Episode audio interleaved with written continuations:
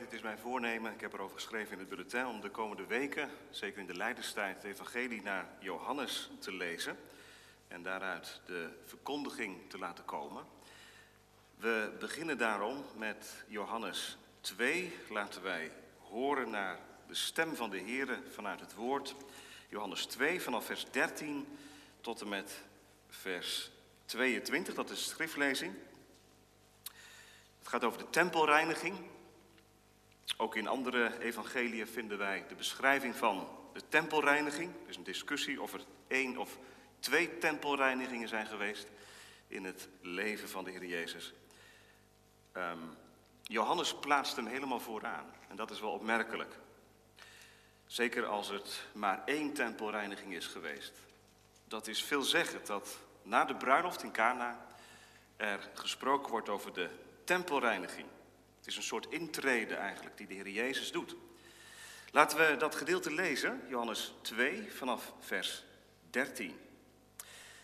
En het paascha van de Joden was nabij en Jezus ging naar Jeruzalem en hij trof in de tempel mensen aan die runderen, schapen en duiven verkochten en de geldwisselaars die daar zaten.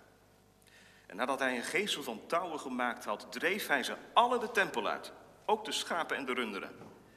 En het geld van de wisselaars wierp hij op de grond en, en de tafels keerde hij om. En hij zei tegen hen die de duiven verkochten, neem deze dingen van hier weg. Maak niet het huis van mijn vader tot een huis van koophandel. En zijn discipelen herinnerden zich dat er geschreven is, Psalm 69, de ijver voor uw huis heeft mij verslonden. Toen antwoordden de Joden en zeiden tegen hem, Welk teken laat u ons zien dat u het recht hebt deze dingen te doen? Jezus antwoordde en zei tegen hen: Breek deze tempel af en in drie dagen zal ik hem laten herrijzen. De Joden zeiden dan: 46 jaar is aan deze tempel gebouwd en u zult hem in drie dagen laten herrijzen? Maar hij sprak over de tempel van zijn lichaam. Toen hij dan uit de doden was opgewekt, herinnerden zijn discipelen zich dat hij dit tegen hen gezegd had en geloofden zij de schrift en het woord dat Jezus gesproken had. Tot zover de lezing uit de schriften. Tekst voor de verkondiging, Johannes 2, vers 17. De ijver voor uw huis heeft mij verslonden. We zingen naar de preek. Psalm 40, vers 4. Mijn ziel, u opgedragen, wil u alleen behagen. Mijn liefde en ijver brandt. Dat kunnen wij niet zeggen, maar hij wel. Of kunnen wij toch zeggen, maar dan alleen vanwege hem en door hem. Psalm 40, vers 4, straks naar de preek. Johannes 2, vers 17, boven de preek staat geschreven de bezem door Gods huis. Want kinderen, dat gebeurt. De bezem door Gods huis. Dat gebeurt ook wel eens thuis, hè? dat de bezem er doorgaat. Dat je moeder zegt, de bezem gaat door het huis heen. Nou, dan wordt het huis met bezemen gekeerd en dan wordt het schoongemaakt. En dan gaan er ook wel eens dingen weg, weggegooid. Dat gebeurt in de tempel. De bezem door Gods huis. We staan stil bij drie gedachten. Allereerst onheilige actie. En dan hebben we het over de mensen die in de tempel verkopen en kopen onheilige actie. In de tweede plaats, heilige passie. En dan hebben we het over de Heer Jezus, die met een geestel van touwtjes al die mensen en die dieren de tempel uitjaagt. En tot slot, heerlijk evangelie. Zit dat erin dan? Jazeker. Hier zit heerlijk evangelie in. De bezem door Gods huis, onheilige actie, heilige passie, heerlijk evangelie. Allereerst onheilige actie. Wat een kritiek, gemeente. Wat een kritiek van de Heer Jezus. Kritiek is er in alle lagen van de samenleving en overal. Deze week had ik de radio aan en hoorde ik wat over kritiek op politici. Wat krijgen ze veel over zich heen in deze laatste maanden? En je vraagt je af, hoe houden ze het vol onder zo'n laag van kritiek? Het is nooit goed, je doet het nooit voor iedereen goed. Ook in de kerk is er kritiek. Van buiten, op de kerk, maar ook van binnen, in de kerk. De een zegt, het mag van mij wel wat anders. Of het moet anders. De ander zegt, laat het alsjeblieft zo blijven. Kritiek hierop, kritiek daarop. Kunnen critici leren van de Heer Jezus? Ik denk het wel. Ik denk het wel. Deze tekst is een spiegel, gemeente, voor mijn kritische houding. De Jezus heeft kritiek, jazeker. Maar van hem kunnen we niet zeggen dat hij onzuivere motieven heeft. Kunnen we dat van ons wel zeggen? Kan ik dat van mijzelf altijd zeggen als ik kritiek op iemand heb of op iets heb? Zijn de motieven zuiver? Of waren er toch bijbedoelingen? Nou goed, we gaan het zien gemeente van morgen. En kinderen, we ontmoeten de Heer Jezus terwijl hij van een bruiloft afkomt. Want dat is het eerste deel van Johannes 2. Hij komt van de bruiloft. Een vreugdevolle gebeurtenis en hij gaat naar de tempel. En dat is ook een vreugdevolle gebeurtenis, want de tempel is het huis van zijn vader. En daar is Jezus kind aan huis. Jij ook? Fijn dat jullie er zijn, kinderen. En ik denk ook aan de kinderen thuis. Ik hoop dat jullie het ook fijn vinden. Ja, gewoon fijn vinden om in de kerk te zijn. Dat je vanmorgen zei, eindelijk, we mogen weer. Dat de kerk een tweede thuis is. Hè? Want thuis, bij je vader en je moeder, daar ben je echt thuis. Maar ik hoop dat de kerk ook een beetje thuis is voor je. Dat kan, dat weten we uit het leven van de Heer Jezus. Jezus verlangde naar het huis van de Vader te gaan. Nou, zo gaat hij. En wat treft hij dan aan in de tempel? Wat denken jullie? Jullie kennen vast deze geschiedenis wel. En in de kinderbijbel wordt je natuurlijk ook verteld, hè? De Jezus komt in de tempel en dan hoort hij, wat hoort hij? Geloei van runderen, geblaad van schapen. Hij hoort munten in handen van mensen en hij hoort munten vallen. Hij hoort mensen stemmen. Hij hoort discussie, wat een bedrijvigheid, wat een leven in de tempel. Nou zegt iemand, je schrikt ervan. In het huis van God, in de kerk, moet het eerbiedig zijn. Dan moet het stil zijn. Misschien voed je je kinderen wel zo op, hè? Dan zeg je van, in de kerk zijn we stil. Dat is eerbiedig. Nou, in Johannes 2 is het niet stil. Het is lawaaierig. Stemmen. Wat vindt u daarvan?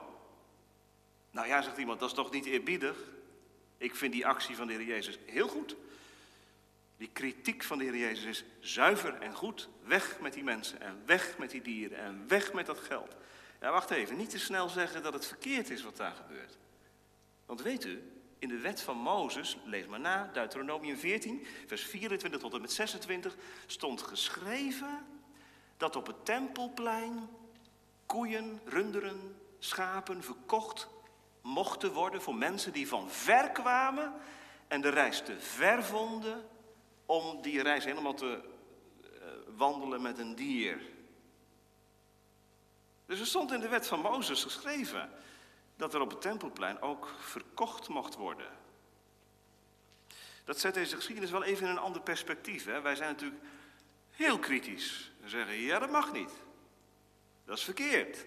Nou, het was op zich niet verkeerd. Alleen, en dat is het punt, deze bijkomstigheid is een hoofdthema geworden. Het draait in de tempel alleen nog maar om, ja, om geld eigenlijk, om platte commercie. Daarom zegt Jezus, het huis van mijn vader is een huis van koophandel.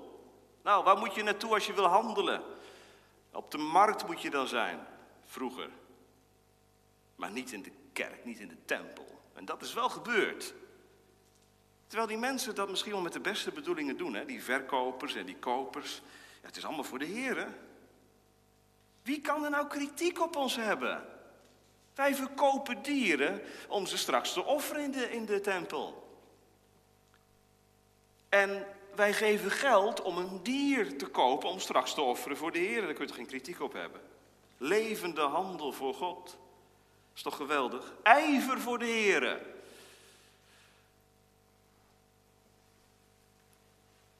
Het loopt als gesmeerd. Het draait en het draait. Wat een bedrijvigheid. Ja?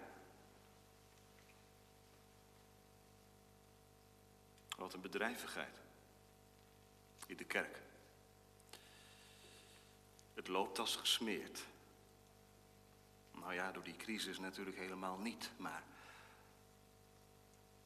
daarvoor wel, toch?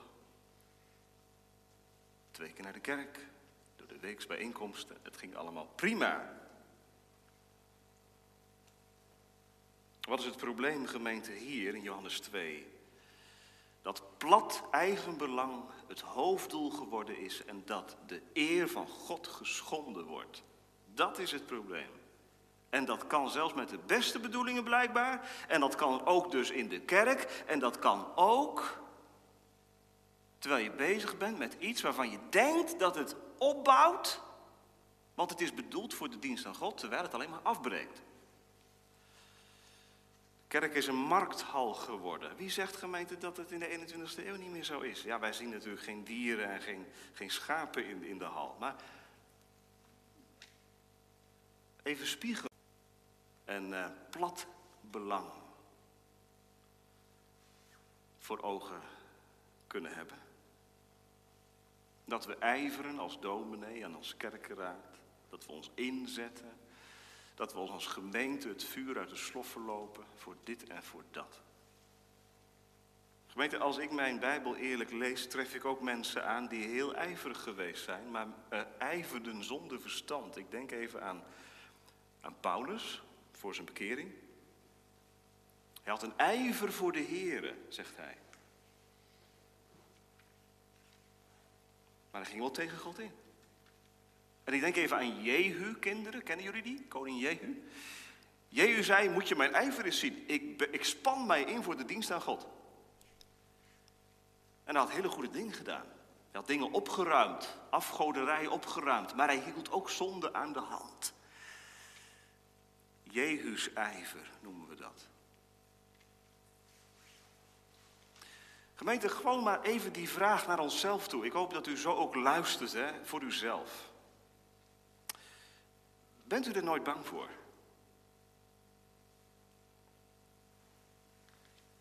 Bidt u wel eens om ontdekkende genade op dit punt. Dat je je inspant voor de kerk, dat je naar de kerk gaat, dat je voor de kerk dient. En dat je uiteindelijk toch jezelf aan het opbouwen bent. Gemeente Johannes 2 leert ons dat dat kan. Als Heer Jezus visitatiebezoek zou houden de herstelde van de gemeente van Apeldoorn, en dat bezoek zou komen in de pastorie, en bij de ouderlingen thuis, en bij de diakenen thuis, en bij de gemeenteleden thuis, en ik zou doorvragen naar de kerkgang. Hoe zou u, hoe zou ik er afkomen? Als hij zou doorzien hoe ik de diensten beleef, waarom ik ga, hoe mijn betrokkenheid op de dienst van de Heer is. Wat ik eigenlijk zoek in de kerk. Waar ik blij van word en waar ik niet blij van word. Nou, zegt iemand, dit is allemaal keurig in orde in onze gemeente? We zijn een keurige gemeente hoor. Ik kan wel gemeenten noemen waar het echt uit de hand loopt. Allemaal oppervlakkig geworden is en zo. Gemeente, dan projecteren we onszelf weg, terwijl het woord van morgen dichtbij wil komen. Niet kijken naar gemeentelid A of gemeente B, maar naar onszelf. Zou het, zou het ook gemeente zo kunnen zijn dat alles loopt en draait in de kerk, in de gemeente en dat God ervan moet zeggen, het is onheilige actie. Kan dat? Ja, dat kan. Wanneer gebeurt dat dan? Als je in de kerk het hart verliest aan iets anders dan aan het lam. Als je in de kerk bezig bent met runderen en schapen en duiven. En het lam niet ziet staan. Gemeente, wat gebeurt er als de Heer Jezus binnenkomt in de tempel, het huis van zijn vader? Dan zou toch iedereen moeten gaan juichen. Dan zou toch iedereen moeten zeggen, daar is hij. Het lam van God, dat de zonde der wereld wegneemt. Het heeft geklonken, Johannes 1, vers 29. Zo is Jezus bevestigd. Zie het lam van God dat de zonde der wereld wegneemt. En dan wandelt hij het huis van zijn vader binnen. En er is niemand die hem ziet staan. Niemand die aandacht voor hem heeft. En iedereen gaat maar door met zijn eigen zaak. Handelen, onderhandelen. Eigen belang. Mijn huis is een huis van koophandel geworden. Gemeente, de kritische vraag die vanmorgen naar ons toe komt is: waar is de Heer Jezus in mijn doen en laten? Ga ik nog voor Hem? Of is kerkgang een ritueel geworden? Dienen in het ambt een gewoonte geworden? Is God wel onder ons? Of hebben we hem eigenlijk buiten de deur gezet en als hij binnen zou komen, dan zou hij schrikken? Of vindt u dat we die vraag niet moeten stellen? Dat kan ook natuurlijk, hè? U zegt, dat, dat wordt allemaal zo ingewikkeld als je die vragen toelaat in je leven. Ik word er ook een beetje bang van en ga wat schuifelen. We bidden, we zingen, we preken. De gemeente, die is er. Het gaat toch goed? Gemeente, en er gebeurt ook veel goed. En er is ook zegen. En het wordt ook opgemerkt. En laten we de Heer ervoor danken. Gemeente, deze episode uit Johannes 2 spiegelt ons wel. De zaak kan doordraaien. Terwijl het lam op de achtergrond verdwenen is. En u moet voor uzelf maar uitmaken of dat zo is. Kijk, voor anderen kunnen we het misschien gaan invullen, maar voor onszelf Jezus kwam van de bruiloft. Hè? Ik vraag even aan de kinderen, wat deed hij op die bruiloft? Weet jullie wat hij daar deed? Lege vaten maakte hij vol. Hè? Water veranderde hij in wijn. Wat gaat hij doen in de tempel? Dat doet hij precies het omgekeerde. Een volle tempel jaagt hij leeg. Het wordt stil.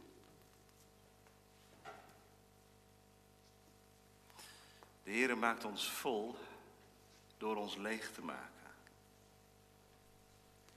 Het huis van de Vader wordt schoongeveegd, de bezem erdoor. Onze tweede gedachte, heilige passie. Nou, we zien het voor onze ogen gebeuren, vers 15. Jezus pakt een geestel van touwtjes, waarschijnlijk liggen die touwen gewoon op de grond, vanwege alle handel, en dan ja, wat gaat hij dan doen? Dan denken wij, hij slaat erop los. Hij geeft iedereen er ongenade van langs. En zo is hij die hele tempel doorgegaan en iedereen die stuift die tempel uit. Nou, Jezus geeft nooit iemand ongenadige van langs. Dat heeft hij nog nooit gedaan en dat doet hij ook hier niet.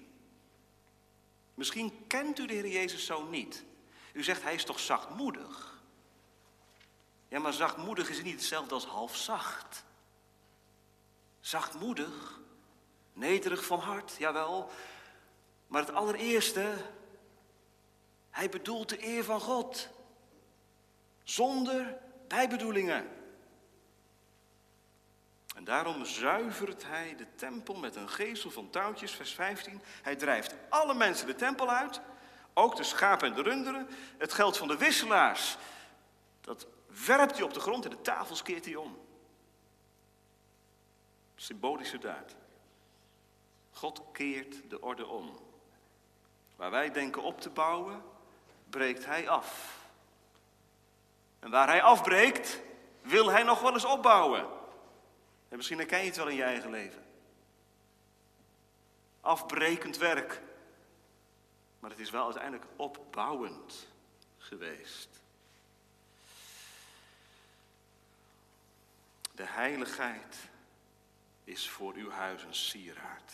En daarom al die onheilige actie. verstomd. En Jezus blijft over.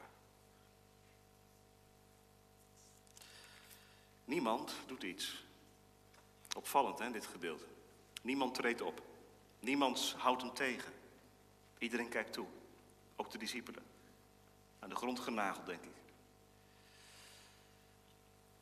Zo kennen ze hem niet. Kennen wij hem zo wel, gemeente? Kent u de Heer Jezus zo? Niet alleen als de geruststellende, als de vriendelijke, als de altijd aanwezige, als de troostvolle, als de nabije. Maar ook als de kritische, de zuiverende, de heiligende. Mag hij zo in de gemeente komen? Of gaan we dan weg? Mag hij zo in mijn leven komen?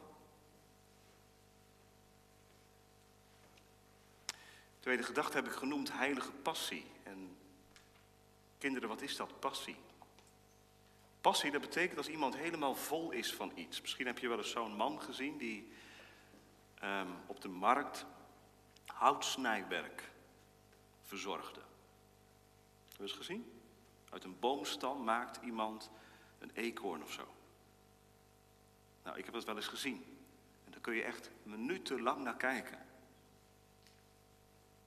Man is helemaal gefocust op die boomstam en hij is bezig om er iets uit te halen. En al die mensen om hem heen, hoort hij niet, ziet hij niet, gepassioneerd, vol passie, vol hartstocht, gericht op dat ene.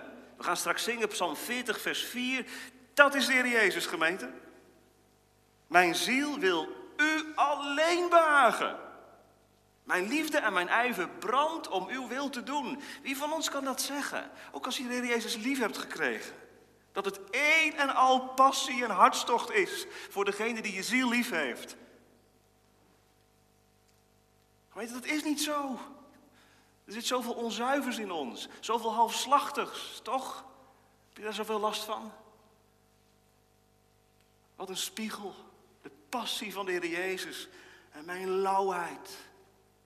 De heilige actie van de Heer Jezus en mijn onheilige acties.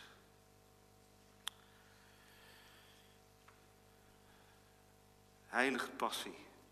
Ja, voor wie? Nou, dat staat er hè, in vers 17. Dat woord wat de discipelen zich later herinneren, ze hebben dat op dat moment niet begrepen, maar later komt het hen te binnen, Psalm 69, een lijdenspsalm. De ijver voor uw huis heeft mij verslonden. De passie, de ijver, dat is het eigenlijk, hè? de hartstocht, voor uw huis heeft mij verslonden. Er staat dus niet voor zondaren, maar voor uw huis. Waarom? Omdat in het huis van God de verzoening centraal stond. En waar de verzoening niet meer centraal staat, gaan andere dingen de aandacht vragen. Dingen van de rand. Bijkomstigheden.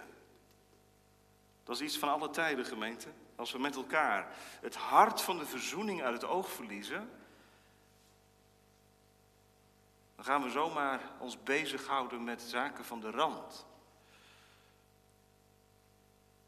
Die van tweede of van derde orde zijn. En daarmee kun je elkaar zelfs de tent uitvechten. De voorbeelden zijn er te over in gemeenten. Heilige passie. Nou, dat is best een spiegelgemeente voor ons staan in de gemeente, vindt u niet? Voor ons staan in de kerk.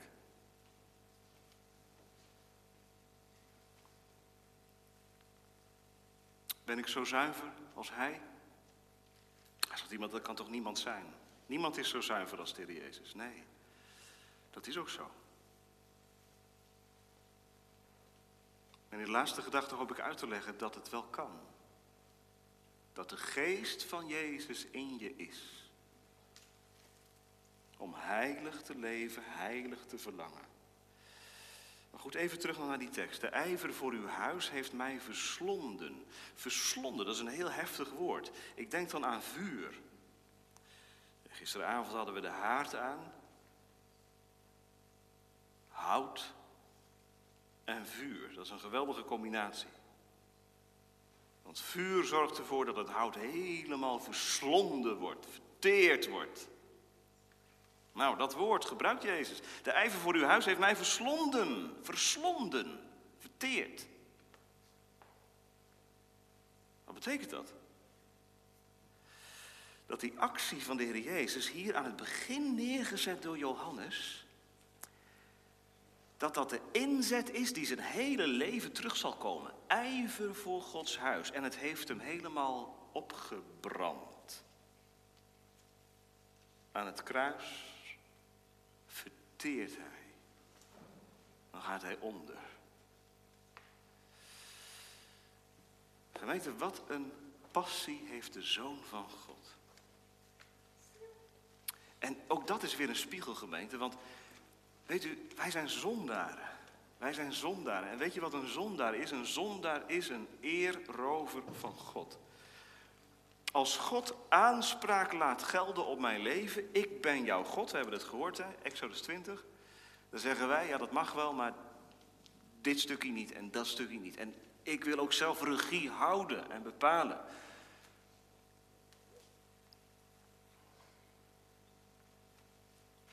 Maar Jezus,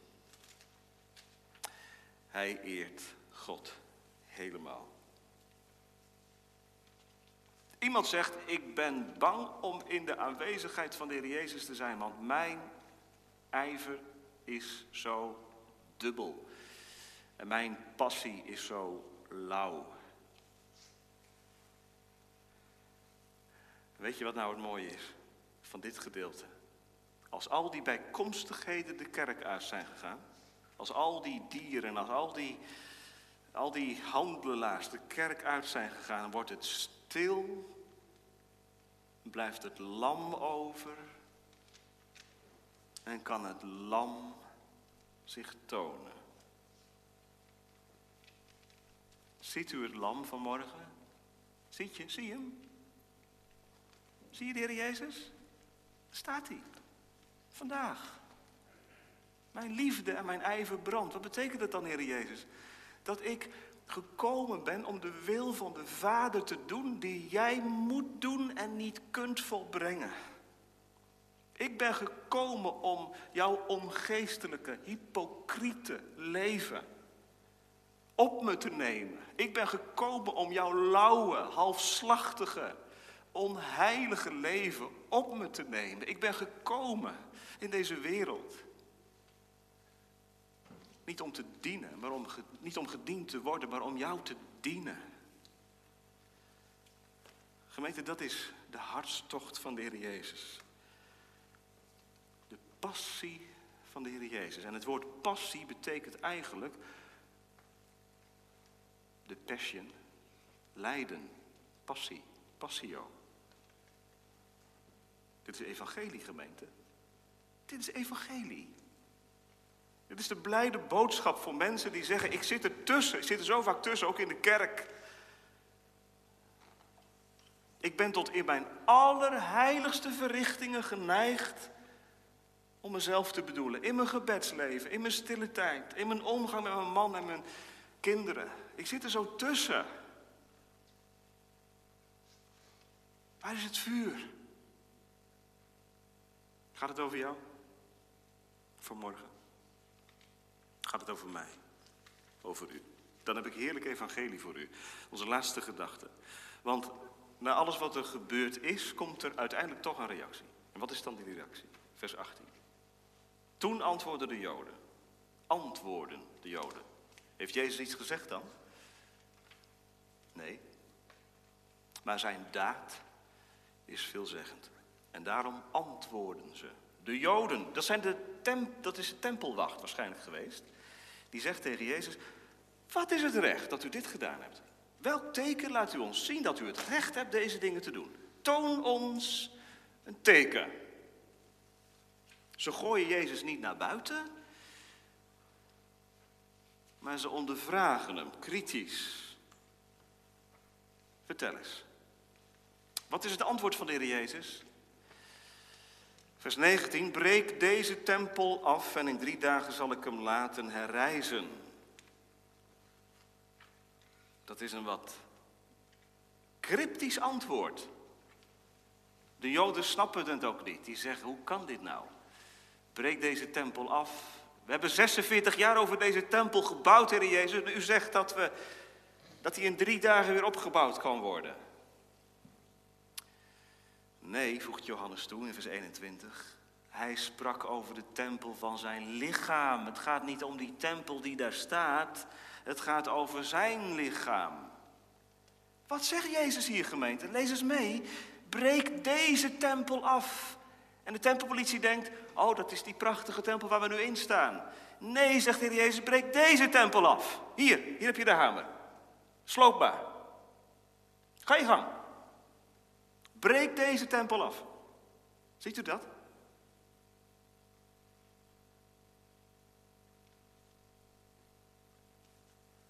Zorg maar, zorg er maar voor. Dat ik tot de laatste steen toe afgebroken word. Mijn liefde en mijn ijver brandt. Hier heb je mij. Later gemeente zie ik de Jezus opnieuw. Als hij naar voren treedt en de discipelen wegvluchten. En hij zijn handen uitsteekt en zegt, hier, bind mij maar. Voer me maar naar het kruis. Dit is de Heer Jezus gemeente. Golgotha komt in zicht. En waar wij ons vergrijpen aan het allerheiligste. Waar mensen met de beste bedoelingen in de tempel zichzelf bedoelen, zegt Jezus niet. Hier ga ik, hier wil ik niet meer zijn. Maar zegt Jezus, hier wil ik zijn. Hier wil ik zuiveren. Gemeente, als nou iemand meeluistert vanmorgen, hier of thuis, die zegt, mijn hart is zo onheilig, mijn leven, dat is onheilige grond. Dan zegt de Heer Jezus niet, bekijk het maar. Dan staat hij vanmorgen voor je. En dan zegt hij tegen je, breek deze tempel af. Breek deze tempel af. Het lam van God laat zich slachten. Als een lam is hij ter slachting geleid, als een schaap. Jezus krijgt gehoor, gemeente. Niet door zelf, zelf die touwtjes te nemen en te geestelen. Jezus krijgt gehoor uiteindelijk door gegezeld te worden. Hier heeft hij een geestel van touwtjes. Maar weet je, die mensen komen er heel genadig van af hoor. Hij had ook vuur kunnen bidden van de hemel het huis van zijn vader in één ogenblik kunnen schoonvegen. Hij had ze kunnen verteren, maar dat doet hij niet. Hij laat zichzelf verteren. De ijver voor uw huis heeft mij verslonden. Jonge mensen, hier zit zoveel, zoveel blijde boodschap in. En dat wil ik je niet alleen meegeven, maar aan het hart leggen. Deze zaligmaker heb je nodig. Echt. En hij is er, hij is beschikbaar. Hij is beschikbaar. Hij betaalt de prijs die jij aan hem gegeven hebt. Hij is je weinig waard. Misschien. Maar jij bent hem alles waard. En daarom hoor je vanmorgen, de ijver voor uw huis heeft mij verteerd. Ik wil het. Heren, hier ben ik. Hier ben ik. Jij vlucht weg, hij niet. Jij ontspringt de dans, hij niet. Hij laat zich binden voor zondaren. En gemeente, door dit nulpunt heen, door deze afbraak heen, komt er een nieuwe tempel. Wat is die tempel? Is dat de Victorkerk? Nee. Dat is een gebouw van hout en steen. Een prachtig gebouw. Een gebouw om dankbaar voor te zijn. Maar het is geen tempel. De tempel is de Heer Jezus. Dat is de tempel. En in hem is de toegang tot de heilige God ontsloten. Je mag komen door Jezus met vrijmoedigheid tot de heilige en heerlijke God. Er is genade voor zondaren. Nou nog even terugkomen op die vraag. Hè? Heb je passie voor de Heer Jezus? Je zegt misschien, ik ben zo lauw. Waar kun je nou passie ontvangen? Hartstocht voor de Heer Jezus. Dat is daar waar je Hem ziet gaan. Waar je Hem ziet lijden, waar je Hem ziet sterven. Daar mag je je hart aan Hem ophalen.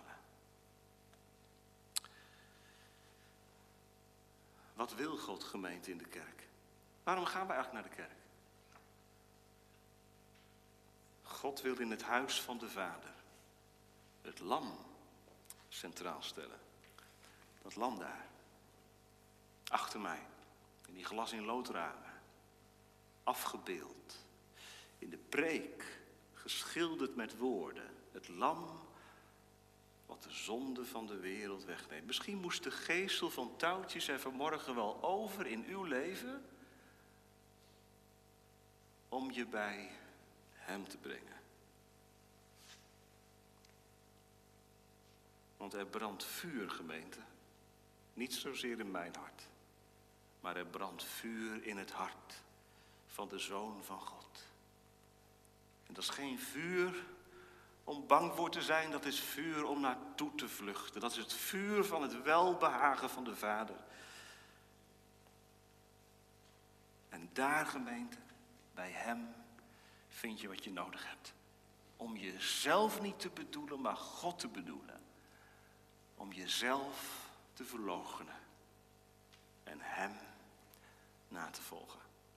Kijk, zo kun je toch zingen, Psalm 40, vers 4. Dat zing je niet zoals Jehu. Kijk eens, mijn liefde en mijn ijver voor de Heer Jezus en voor de kerk brandt. Maar dat zing je in de navolging van Christus. In de gelovige overgave aan Hem. Hij is voorgegaan. En ik, ik druk zijn voetstappen. Aarzelend, wankelend. Maar ik zie op de overste leidsman en voleinde van het geloof. Hij is mijn redder, mijn zaligmaker. Hij is mijn lam, mijn middelaar. En al het gebrek aan hartstocht wat ik heb, dat heeft Hij. En ik bid het vanmorgen, o geest van de Vader, o geest van de Zoon. Laat die ijver, laat die hartstocht in deze tijd, in mijn leven, branden tot eer van de Vader. Dan kun je dankbaar zijn voor de bezem die door je leven gaat.